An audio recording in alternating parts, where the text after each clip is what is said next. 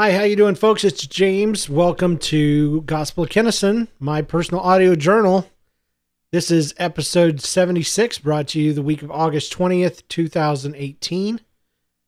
Um, I'm going to start by reading a couple of uh, emails that I got, um, one of which sparked the the recent series of episodes that I did with my daughter and son and my wife on the effects of pod, uh, podcasting, on the effects of uh, dis- uh, discipline.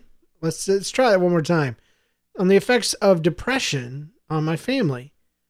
Um, I hope those were entertaining and insightful. Uh, but I don't think I actually ever answered the guy's uh, question. So we're going to do that right now. This is from Jay, not my son, just another guy named Jay. All right. So, this topic suggestion comes from a personal place in my world. I was thinking maybe an episode on depression advice, specifically advice for those who think they might have depression but fear that diagnosis. I am in that place right now and it scares me to death. My father was diagnosed late in life and I fear I might be as well. Before he was diagnosed, my father was an abusive man hiding behind the veil of a pastor, and I fear the idea of being a father for that. I have reached a place where it feels like everything in my life is going wrong and there is no upside. I fear what changes will happen in my life uh, in circumstances that could change in my currently failing career, my somewhat weak marriage, and just life in general. The whole situation feels like I'm being judged from every angle, and unless I keep it together, everything I've worked to build in my life will be taken away. Before I digress too much, to bring it back to my original point, an idea for an episode would be what advice do you have for those who think they might have depression but think they need to hide it? Well, when you have depression, that's exactly what you try to do, especially when you have, you know, a life and um, you have a family and um, you're trying to keep everything going. That's exactly what you do. It's exactly what I did. Um, let's let's read the second one before I get too deep into everything. Hi James, I'm an avid lizard. Lizard. I'm an avid listener of NL Cast shows, and I'm very thankful for uh, that you brought back that story show. I find myself quoting from the show often, much to others' annoyance. The podcast really helps lighten up my day. Thank you. I also enjoy listening to the Gospel of Kennison and really like how honest you are on the podcast. I really like how open you are about your depression and anxiety, and also have struggled and still do with depression and anxiety. Some days are easy while others not so much. Although I did not have to quit my job eight years ago, I did have to drop out of graduate school. The weight that my mental illness was putting on me made it too difficult to finish. My depression and anxiety also affected other areas of my life, including my walk with God. I've never given up on the faith, but sometimes Christianity has become very difficult. I had a major I mean I had major doubts about God's love for me and whether or not I was measuring up to his standards. I do know deep in my heart that his grace and love are still with me. However, it's just hard to believe. Although I wish nobody would have to face the ugliness of depression and anxiety, your experiences have helped me to realize that there are others who know what I'm going through. Your stories have given me hope, and I will continue to listen and enjoy your podcast. I hope that every day you will become able to see a glimmer of hope. Thanks for your podcast. C. All right. So, as you can see, both of these have a topic. One of them is the fear of oncoming depression and um, just facing the realities of what is probably coming his way.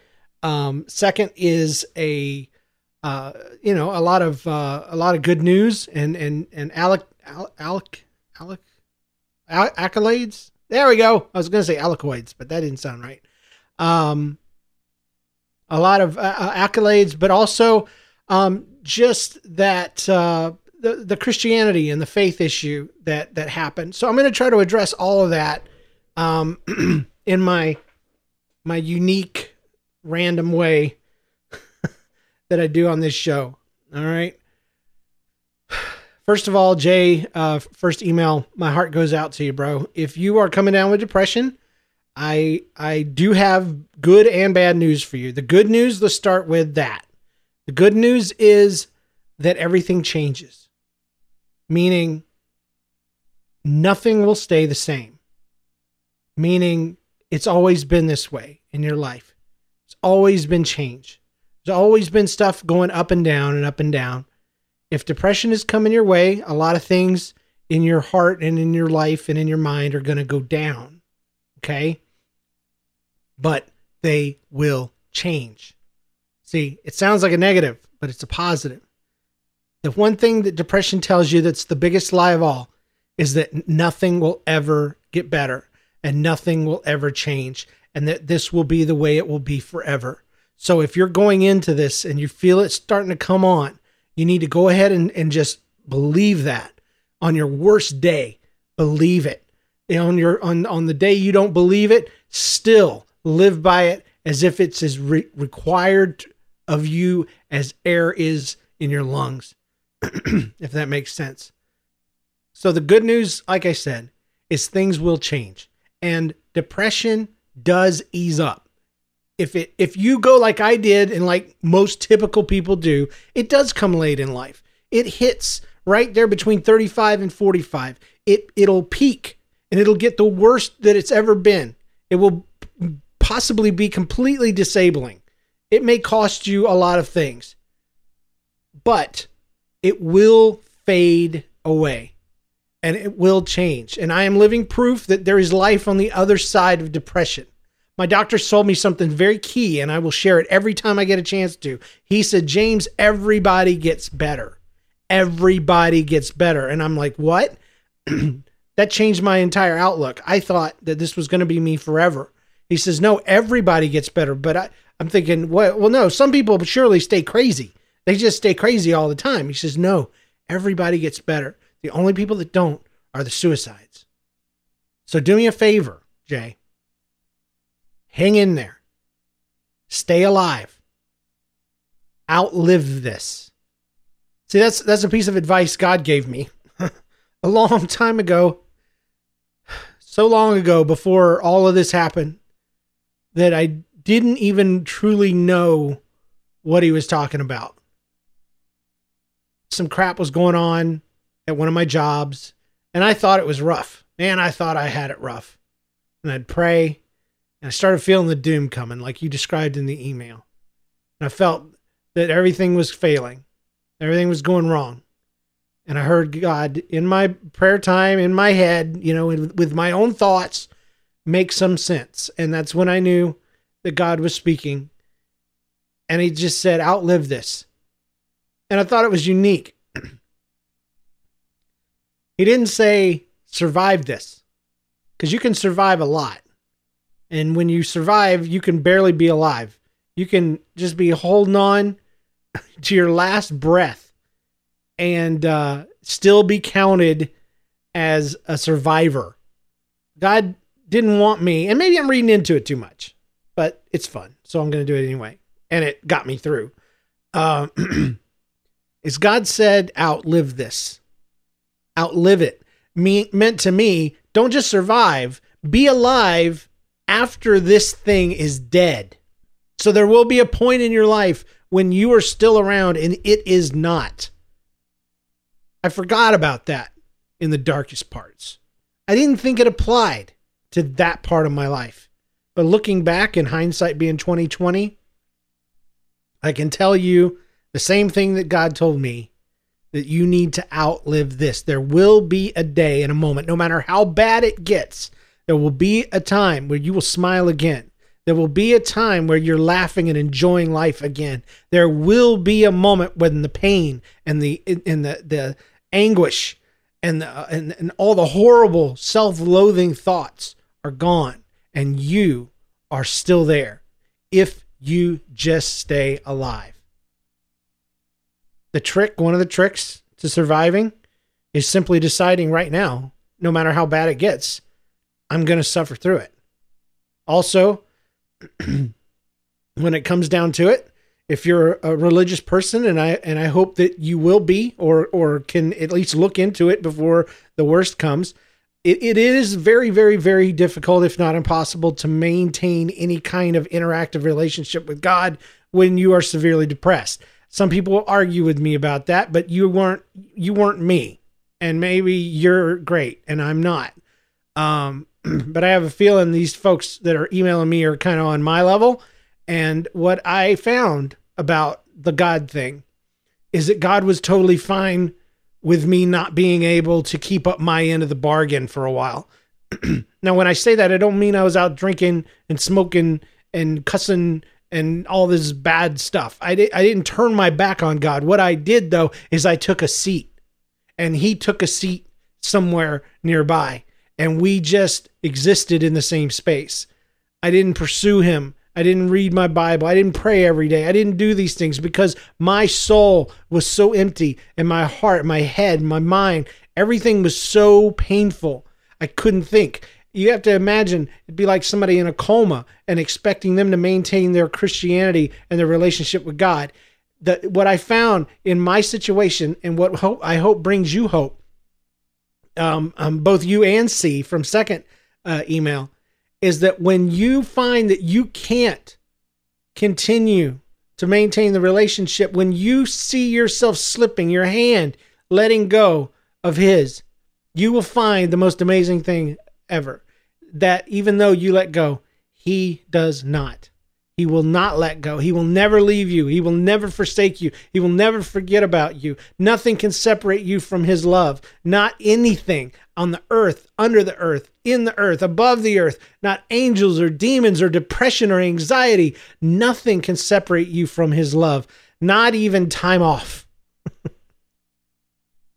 God loves the worst people on the planet. Of course, he's going to continue to love and wait for you while you go through the worst period of your life. Another bit of advice I would give you is to get help and education, uh, whether that's online through videos and articles. Educate yourself. I cannot uh, reiterate that enough. Educate yourself. The more you know, and it may seem overwhelming, and you not, may not know where to go, and and and unfortunately, uh, depression's getting popular, and so there's lots of people trying to make money off people with depression. So don't don't um, don't jump on a lot of bandwagons and get a lot of books and stuff. Just read about people's stories. Read about what depression is, the definition of it, what the symptoms are. Um, find out, uh, you know, what it does for men or for women if you're a lady. Uh, find out what the typical diagnoses are and and and figure out these things. Also, go to your doctor. Do not try to handle this alone. I'm telling you, do not try to handle this alone. Uh, you may or may not need medication, but if you do, you need to freaking take it and you need to be faithful and religious about it. Don't be self medicating or laying things off because you don't like the way they make you feel. Tell your doctor, communicate, talk with them, see them regularly. There is going to be a ton of shame involved. I hated going to the doctor. I felt like such a loser because I didn't want to be like my dad before me. I didn't want to be uh, uh, bipolar. I didn't want to have depression. I didn't want to have, anxiety. I didn't want to walk around with a, a, a, a like I had an excuse for not living my life properly. I hated all of that, and part of me going was was to not lay down my pride, but to go on and go through it because I didn't have any other options. I didn't want to lose my job. I didn't want to lose my family. I needed to prove to everyone around me that I was willing to do whatever it took to get better. And at a point, going to the doctor and, and then later going to a psychiatrist and sitting in that lobby and waiting for them to call my name with my eyes shut and tears running down my face because I felt like an insane person. Um, those things are the things that you you need to be prepared to do to get better. Here here so so um there there are different kinds of depression. You sound like my kind. Um, and it is mine. I have a patent on it. Uh, but but it's a uh, chemical imbalance in the brain. It's usually genetic, and um, it's it's when your body doesn't produce uh, the right chemicals, and, and it's in case you are you become incapable of being able to experience any kind of pleasure, and it's horrible because all that's left is is depression and sadness and despair and doom and and uh, horrible thoughts and feelings and things like that. Um, But if you educate yourself and you know what's coming in advance, it it somehow helps when you realize you're just textbook that that what happened to you and what happens what is happening to you and though it's so fresh and so new and unique and scary and weird and and seems endless when you read about it and find out no this is what happens to everybody. Speaking of which it's time to take my crazy pills. I have to do it after the show.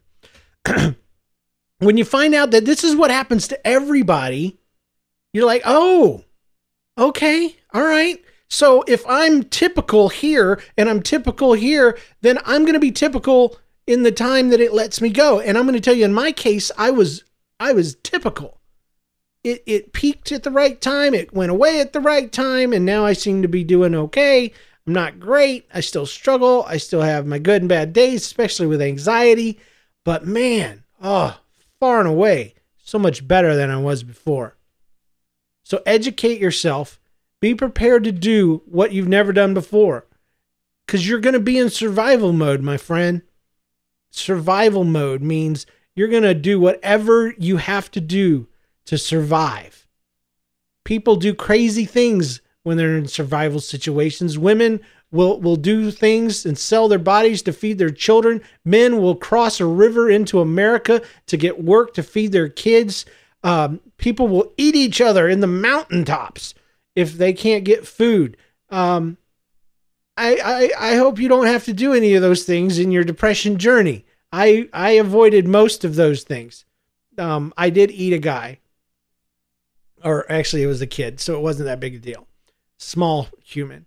Um, but no, surviving means that you have to have that desire to outlive it, to be alive when it is no longer. Um, That means you need to educate your spouse. If you have a marriage that's struggling, my God, um, this thing will either devastate it and just throw it away, or it could be the thing that brings you two together not like never before. When you are depressed, your default thing is I am toxic, I am not good for anyone, and I need to get better all on my own without putting any pressure on anyone around me and then I will get better and everything will be fine. And that is part of the sickness. It is not, it sounds great to pull yourself by your bootstraps, but what you end up doing is alienating the people that are trying to help you. You end up uh, isolating yourself, and loneliness is the biggest, best friend of depression that I have ever seen. You need to be open. You need to communicate. You need to tell people what's going on. And if you don't know what's going on, just tell them you don't know what's going on. And when they try to help you and it feels like a pain, a painful experience because sometimes what people try to do to help you is going to be painful. If they love you, tell them how to love you. Tell them what you need from them and let them tell you.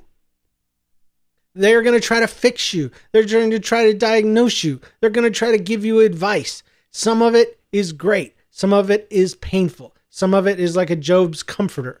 Um, it's like a salad bar. You take the good stuff, you take the stuff you like, you take the stuff that you don't like, but you need to take it anyway, and then you leave the crap. Don't get hung up on it. You and your wife need to get together and you need to educate yourselves and you need to stand together and be ready for this if it's coming. Be open and honest. Do not hide this from her. Prepare people around you that love you. Uh, and, and, and even in the work environment, when I started feeling myself coming down, I met with my pastor. I told him, I said, look, I can't do this anymore. I need some time to to recoup. I need a break. Um, I, I need to go to part time in the office. I'll still do services, but I can't come. He he let me do that. We thought it was work related though, so we moved to Florida. Three different times I met with my pastor because I thought it was work related. So when the doom and the gloom and the stuff started coming down, I met with him. I had my resignation in hand, ready to go. And I said, Pastor, I wasn't trying to trick you. I didn't tell you about this because I didn't know it was a real legit thing. But I have depression and I'm seeing a doctor. I take medicine. And if that's a problem, here, here's my resignation. I met with him a second time with that same resignation, saying, "Okay, now it's getting really bad, and I'm seeing a psychiatrist, and and and it's just stepping up, and it's it's worse, and and um, I don't know how much longer I can do the job." And and then the third time when I came to him and said I need to be able to go part time.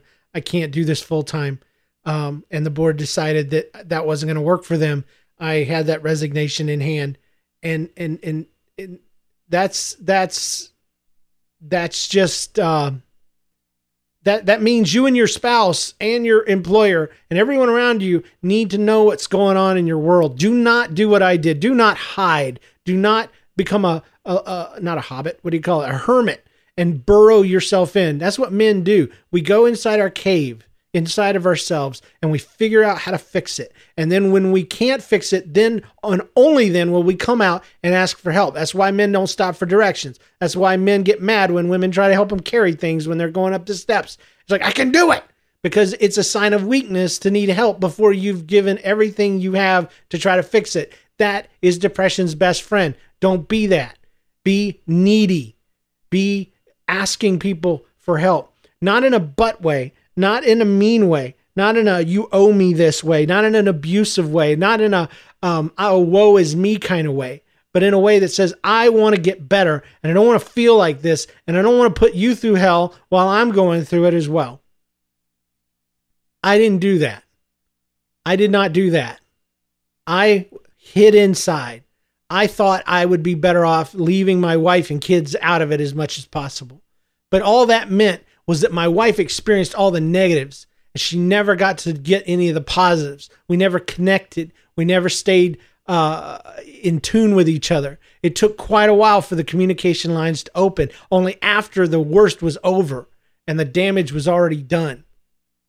We still go to counseling and we still go on walks and we still sit and talk to each other for hours and hours, making up for lost time repairing the damage that was done to our relationship. Don't do what I did. Learn from my mistakes. Engage your family. Engage tell your children what's going on. They may not understand. If they're 10, if 12 or whatever, at the level that they can understand as much as they can handle it. You can use the word sad. You can use the word, you know, all this kind of thing. And then when you can't do things with them, at least they'll know. It's because if you leave a blank space in their mind, if you leave a blank space, why isn't daddy going to my first day of school? Why isn't daddy going with us to church today? Why isn't why is he in the room by himself in there? Whatever the blank space is after that question mark, they're going to fill it in with something negative. Nobody ever fills it in with something positive. Oh, dad's not at church because he's he's got so much of God that he's just saving it up. No, it's always oh, dad doesn't love me, or he doesn't want to be around me, or he doesn't think this is important, or whatever. So please don't do what I did. Don't leave your family out. Let them suffer with you. I know that sounds selfish. Um, to to um, it sounds selfless to keep the pain for yourself. That's what I thought I was doing. But if you had, if I had shared it, if I told them what I was going through, they could have been praying with me. They could have been feeling for me. And and the depression tells you that you are the worst thing for your family ever. Depression tells you that your family would be better off without you. Depression tells you, oh, great, you're going to pass this on to your kids, and then they'll be in worse shape than you are. Great, awesome. Depression will tell you that you need to be destroyed, that this is the way it's going to be forever. Depression lies. Depression lies. And depression lies to people that love you as well. They it it tells them that you're never going to be okay again. It tells them that you don't love them. It tells them all these different things through your body language and your actions because depression on the outside just looks like you're giving up on life and you're not trying. So you have to tell them what is going on inside. When you're crying and screaming, clawing your way to the bathroom just to take a shower, just because every single thing you do seems so painful, you need to tell them why you're crying. Um, my wife mentions a time where she had bought me an R2D2 uh, Lego set for my birthday. And she says she saw me crying while I put it together. And I remember that. I remember that because I was struggling and feeling sad, completely disconnected from what was going on. I was unable to feel the joy of it. And it bugged me and it hurt. And I cried about it while I was doing it. She apparently saw that. I never communicated with her. I never told her what was going on. And still to this day, that's something that she brought up recently and we were able to discuss. and she understands now, but then she didn't. So please, please, please, especially if your marriage is, is struggling, be there. This can be the thing. Share the pain because shared pain is shared experience. And there is nothing like a shared experience to bring people together. You know, if you want a group of people that are nothing alike to be able to get along, find something that all of them have in common. If it's fishing, if it's podcasting, if it's quilting, you will get people that ordinarily would never hang out together, uh, united and and almost a family type atmosphere around a shared experience. And that's why you need to share what's going on in your life. Fear is a natural thing. Fear is going to happen. I was afraid. I was scared to death. And I fought things so hard because I didn't want them to come true. But I saw it. And that's what I see in your email too, Jay. You see these things coming already. You know what's coming. And you want to fight against it. The important thing See, I don't know. I don't know how to do that part different. Because if it's coming, it's coming. If the downside's coming, it's coming.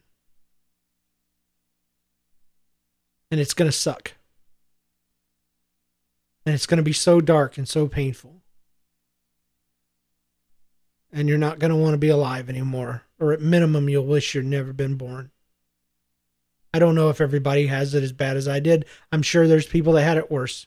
I kind of always imagine the ones that don't make it are the ones that had it worse than me but it's going to take everything great in your life and it's going to turn it against you. It's going to make your marriage seem like the worst idea in the world. It's going to make any kind of love you get from your kids seem like a burden. It's going to make your hobby spit in your face. It's going to turn your life completely upside down. It's going to erase any feelings of of uh, closeness with God that you might have. But if you get help and educate yourself and surround yourself with a support group of people that love you and will accept you and knew you before the darkness came, that knew you before your personality changed and believe in you no matter what and accept you no matter what. That is going to get you through and that is going to give you hope and it's going to get you through quicker and sooner. And if you can, hold on to that job. Hold on to as much as you can because anything that makes you feel anything less than dirt is something you have to cling to and hold on to because those are the things that will keep you alive. Don't listen to your mind. Don't listen to your brain. Even now, I can hear it in your email the fear of what could be and will be or may not be. One of the things that depression does is it tells you the truth. It'll tell you the truth. Your email is full of truths. All these things possibly could happen. But it's telling you the truth and then it's adding this doom and this gloom and this um, absolute well the word doom is is the i mean doom itself means you will die. You're this is going to kill you. That's what depression brings to every bit of truth in your life and that's what makes it the perfect disease is it takes what's unique about you and special about you and about your life and family and it twists it and adds that doom to it but you just have to realize your brain is lying to you. It is a lie. And even the things that are true are still a lie because the crap that depression puts on top of it. I'll give you a perfect example. In my worst days, I was sitting there thinking about my kids and how how awesome they were and how great they were and depression comes in and says, "Oh yeah, that's going to be great for them until they grow up without you as their children's pastor." Yeah, it's going to be great for them when they grow up without you as a children's pastor. And then, then after that, they get depression too. And oh my gosh, depression found found the weakest link, man.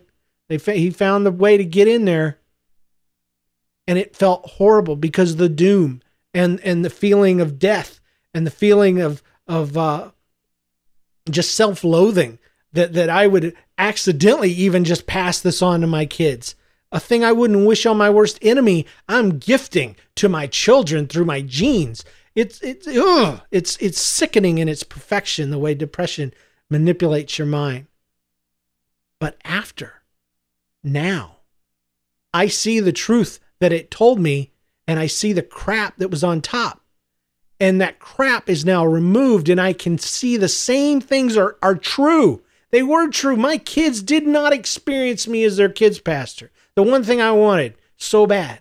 But you know what they got instead? Holy crap. They got me to raise them at home. I got to be with them. I got to change the course of their life and be a part of them.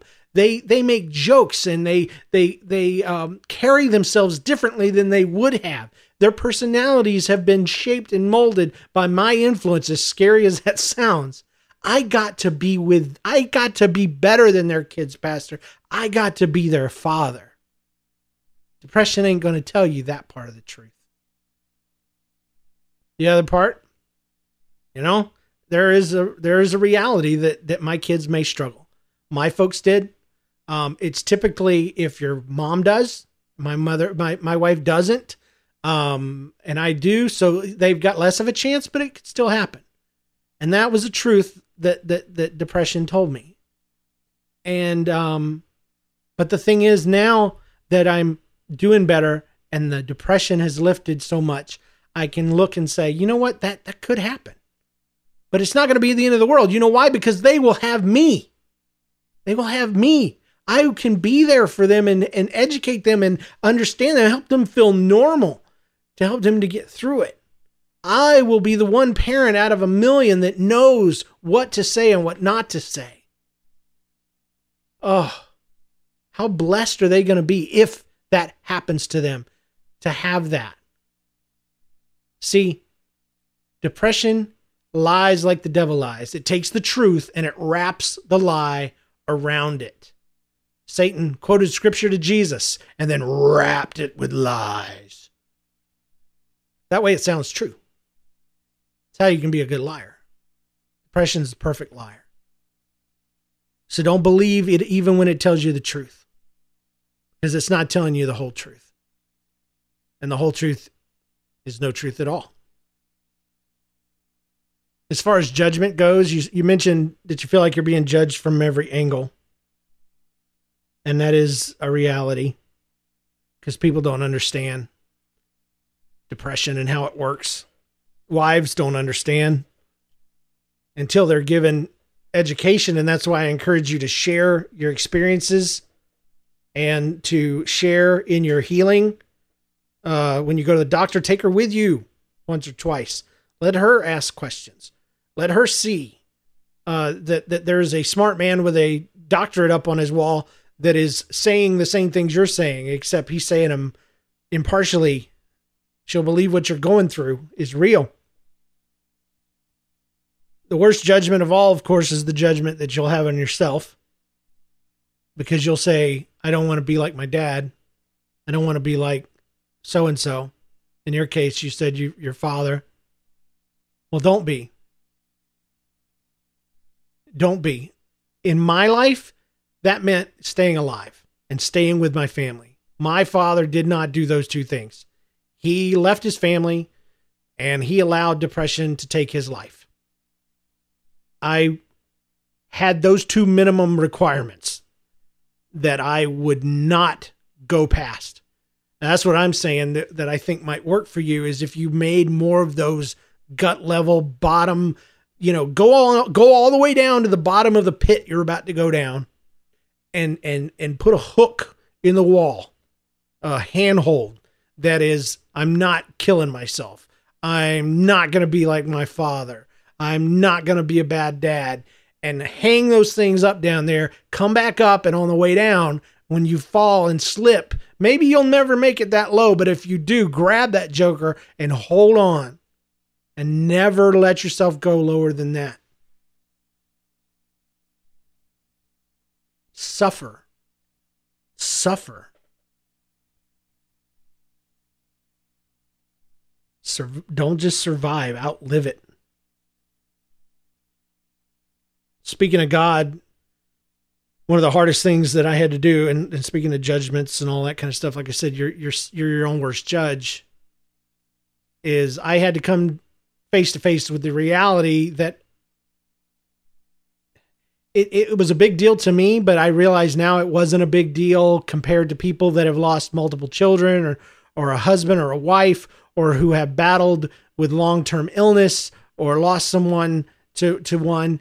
Um, these people who have suffered, these people that have been through atrocities and losses, they look at what I surely would look at what I've struggled with and what I'm about to express, and they would they would say, you don't even know what you're talking about. That's nothing compared to what I've been through. So, so I say all this with that in mind. But depression is the worst thing that I had ever been through. So, you know, pain is not judged by how good of a story it makes, but by how it affected the person that went through it. And if that is the case, then we are all equal in our suffering. And in my case, um, my suffering was the worst thing I'd ever gone through. And I came face to face with this reality that surely all these other folks have come to as well. And that is, how do I serve a God that would allow me to feel this way? And you read, you read, uh, my, my favorite uh, Bible story uh, came to haunt me in the worst of my depression. The uh, three Hebrew boys that wouldn't bow to the idol. They were asked to do so. They said no. They were asked again. They said no. They were they were bound up and, and, and threatened to be thrown in the fiery furnace, which was to be heated seven times hotter than normal. And they said this to the king. They said, You know, we know our God is able to save us, but even if he does not, we still won't bow. I love that story because it says, you know what? I have faith, but I also believe in God so much that even if he wants me to die, it's still worth standing up for him. You know, that's the lesson I take away from that. But having to live it is absolutely the worst. I remember laying there in bed, staring at the wall in absolute agony, wondering if this is the way it was going to be for the rest of my life. This was before my doctor told me everybody gets better. And I remembered the verse that says, you know, even though he slay me, you know, we are taught in church that God is going to make your life better if you're a Christian. And, and to a certain extent, that is true. It's very true. God does work all things together for the good of those who love him and are called according to his purpose. He, he, but the thing is, we're not here, uh, or he's not here for us. We're here for him. He's not here to serve us we're here to serve him. He's sent his son to die on the cross for us. He has done everything that he needs to do. Anything we get above burning in hell is a privilege. We're here to serve him now. We're here to give our lives to him. And when you read a Bible verse like that, when you're in the dark places, you realize the truth of those kind of statements is that sometimes God does not answer your prayers the way you want him to. You know, we hear it preached. I've, I used to preach in children's church. God answers prayer every time. He always does. He either says yes, no, or not now. And we always kind of focus on the yeses and we focus on the not nows. Sometimes God says, no, you're going to have to go through this. No, my faith is sufficient for you. No, I can't do anything right now, or not that he can't, but he's not going to. And how do you serve a God that would look down at your estate and say, no? That's a hard one because it was in God's best interest to keep me going, right? I was a pastor. I was at the top of my game. I was doing great stuff. I was amazing. I say that tongue in cheek, of course. Um, but I expected that last minute salvation, that check in the mail, that that miracle at the at the midnight hour. And it didn't come. It didn't change. It didn't happen. No lights came on. I lost my job or i quit it. Lost it whatever. And life got worse and worse and worse before it got better and better and better but listen first of all everybody does get better I didn't know that.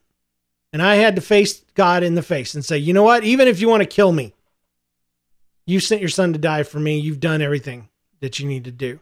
And I wasn't real spiritual about it. I'll be honest. If spiritual means being nice and kind and floaty aroundy on cloudsies. It, it wasn't like that for me. It was more like out of desperation, out of like, I have no other options because God's ways are best, but they're not just best, they're really the only way. The only way to survive this life and get into the afterlife properly is to follow his ways. And you can do that willingly or you can do it begrudgingly. And I've been more of the begrudgingly kind of guy because I know it's true and I know it's real, but it's hard and it's not easy and it's not fun, especially when it's depression. But I remember thinking, even if he wants me to live this way the rest of my life, I owe him. I don't know how I'll ever love him, but I will obey him and I will do what he wants me to do. And I still haven't figured all that out yet. I kind of gave in eventually and just said, you know, I can't hold this against you anymore. And I just kind of released him and let him off the hook. How how gracious of me, right? Because he is the only way and I've always said, I've always kind of thought, you know, if God decided to be bad, who would stop him? Nobody. We are so blessed that we have a good God. But he he's not good the way we understand goodness. He's good the way God is good.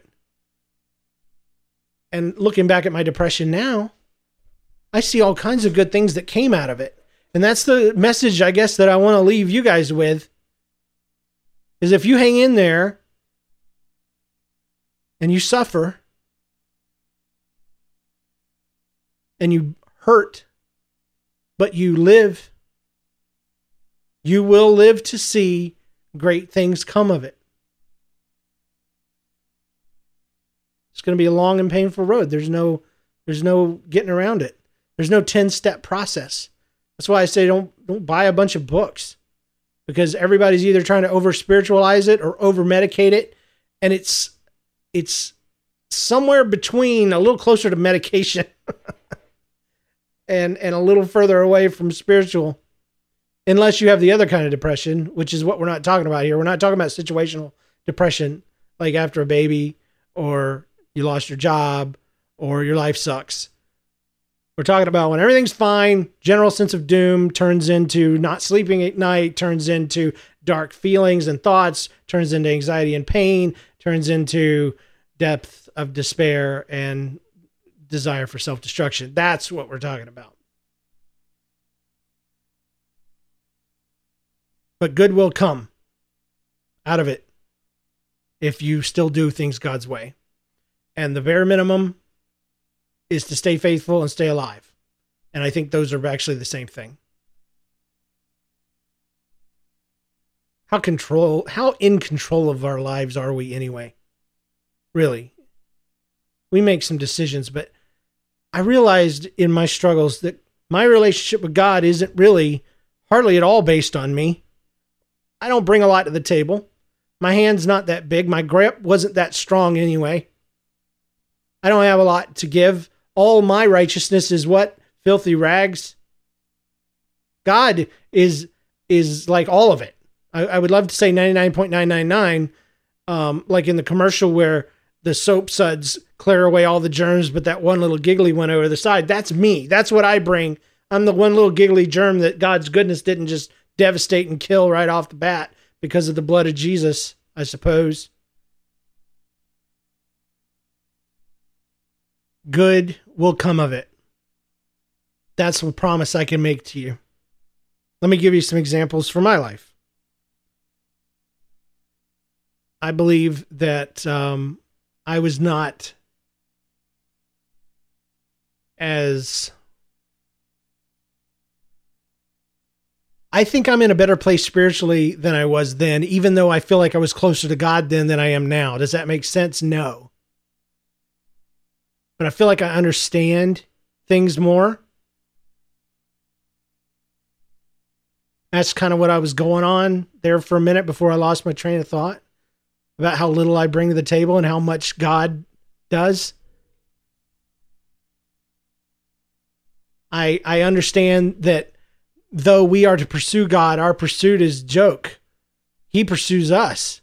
he has pursued us. He his spirit is with us. He he's done everything and and we don't really have to do much other than obey. We've put so much emphasis on things that don't matter. And I think true spirituality, I think getting your prayers answered and all the other things that everybody writes books about to try to help you to do is all summarized in obedience. Just obeying God, being willing to do what He wants you to do, waiting around long enough to find out if it's for real before you just jump in there and go to Canada because God told you to be a missionary to, to moose tracks or something. But good things come. And I told you I'd give you some examples. I have a better, closer relationship with my wife than ever before. I have kids who are stronger and more worldly, meaning they have been exposed to things just enough to become inoculated to them. They know what suffering is. And so they appreciate things so much more in their life. I got to raise my kids. My wife got to do half of it. I got to do the last half. I got to move to St. Louis and be here for my best friend in the whole world, David Godbout. I got to get out of a very shallow church experience that I believed was hand in hand with my relationship with God, meaning that I thought my relationship with God was church. And it's not. My relationship with God is God's relationship, God's love for me, and me responding to it. Church is where I go to celebrate that, not to experience it, but to share it with fellow believers.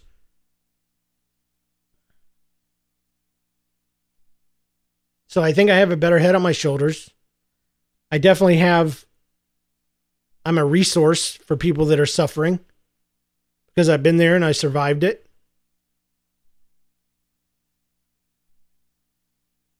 Um, and my story's not over yet, so I may not have that many great things. But just being alive and not suffering anymore is enough for me. I'm just going to say this that I have no regrets. Everything that has happened to me, as bad as it was and as horrible as it was, got me where I'm at. And though I'm not happy with myself, I'm happy where I'm at.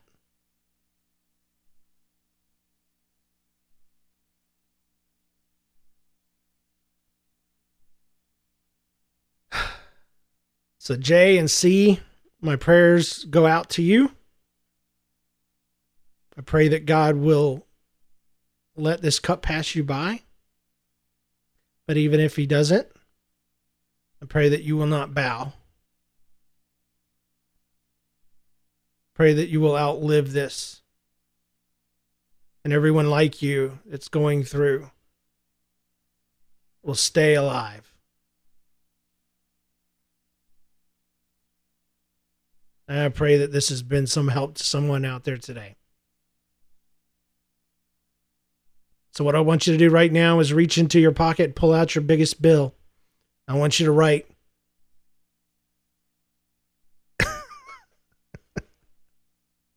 I want you to put it back in your pocket. uh, no, I just figured that'd be a great time for an offering call instead of an altar call. See, I'm not a theologian and I'm not even a real pastor anymore, really. I'm just a guy who's been through some crap.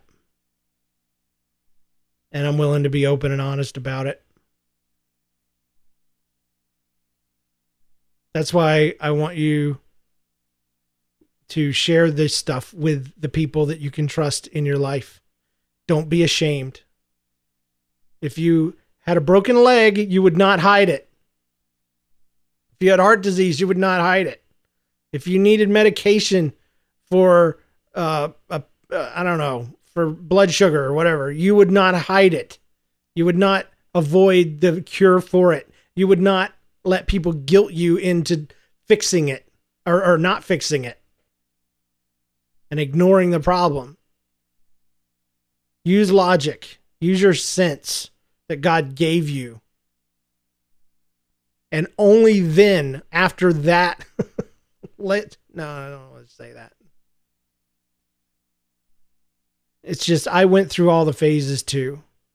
I tried to do it naturally with, you know, vitamins and minerals and St. John's wort and all that stuff. Didn't work. I tried looking for hidden sin in my life and uh, repenting and getting rid of all this because you feel like if you're if something happened to you, it must be that you and God aren't good.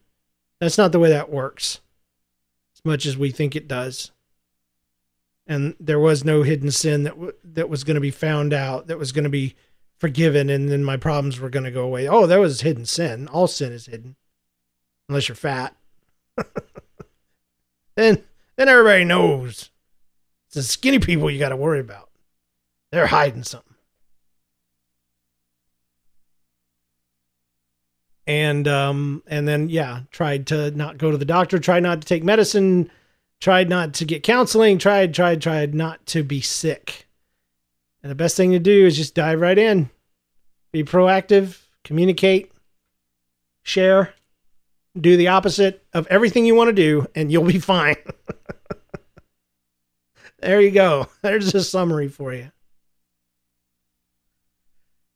I hope this has been a blessing to someone and a help to someone. If you have any questions about anything that we've discussed, or um, just you know you want to just be hateful, I, I never get hateful emails. A lot of podcasters do.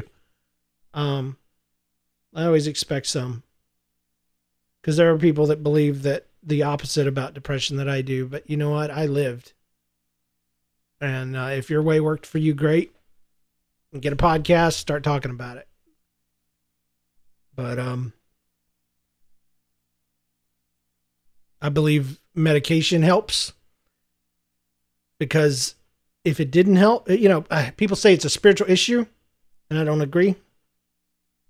I think depression can be, you know, for you know, if you're if you're being bad, but that's situational. It's not chemical. But my wife has a very simple retort to that idea. Like, if it's spiritual, why does medication help it? And I would love to be off medicine. But until God heals me, I'm going to take it. That's the same as a diabetic would do, someone with heart disease, or any other medical issue. And they would say it with no shame. So get the help. Do the opposite of what you want to do, and you'll be fine. All right, the website is uh, gokcast.com. Uh, nlcast.com if you want more shows like this one, like that story show, uh, where we tell funny life stories, invite you to do the same. You can support the show on Patreon if you want. I thank thank our current supporters. You guys, um, it, it it's like I would podcast anyway, but it's like icing on top of the cupcake and then a little cherry on top of that that you guys support financially. Absolutely not necessary, and I don't deserve it, but it's awesome. I appreciate it. If you want to help with that, you can find more information at uh at Patreon. Just look up Gospel Kennison. Um you can call me if you want 2095 NLCast. 2095 NLCast is our voicemail. You can email me directly at james at nlcast.com. Um, you can hit me up on uh, Facebook or Twitter or whatever, but uh, email is probably the best. So I, I I respond. Sometimes it takes me two years, but no, I've been real good about it lately. I don't know that I've provided any answers here like I said, I'm not a guru, I'm not a pastor, I'm not a, a saint, I'm not a theologian, but um, hopefully my experience will help you, and it therefore will make me having to go through what I did a little more worth it. Uh, we'll see you guys next time right here on the Gospel Kennison. Peace.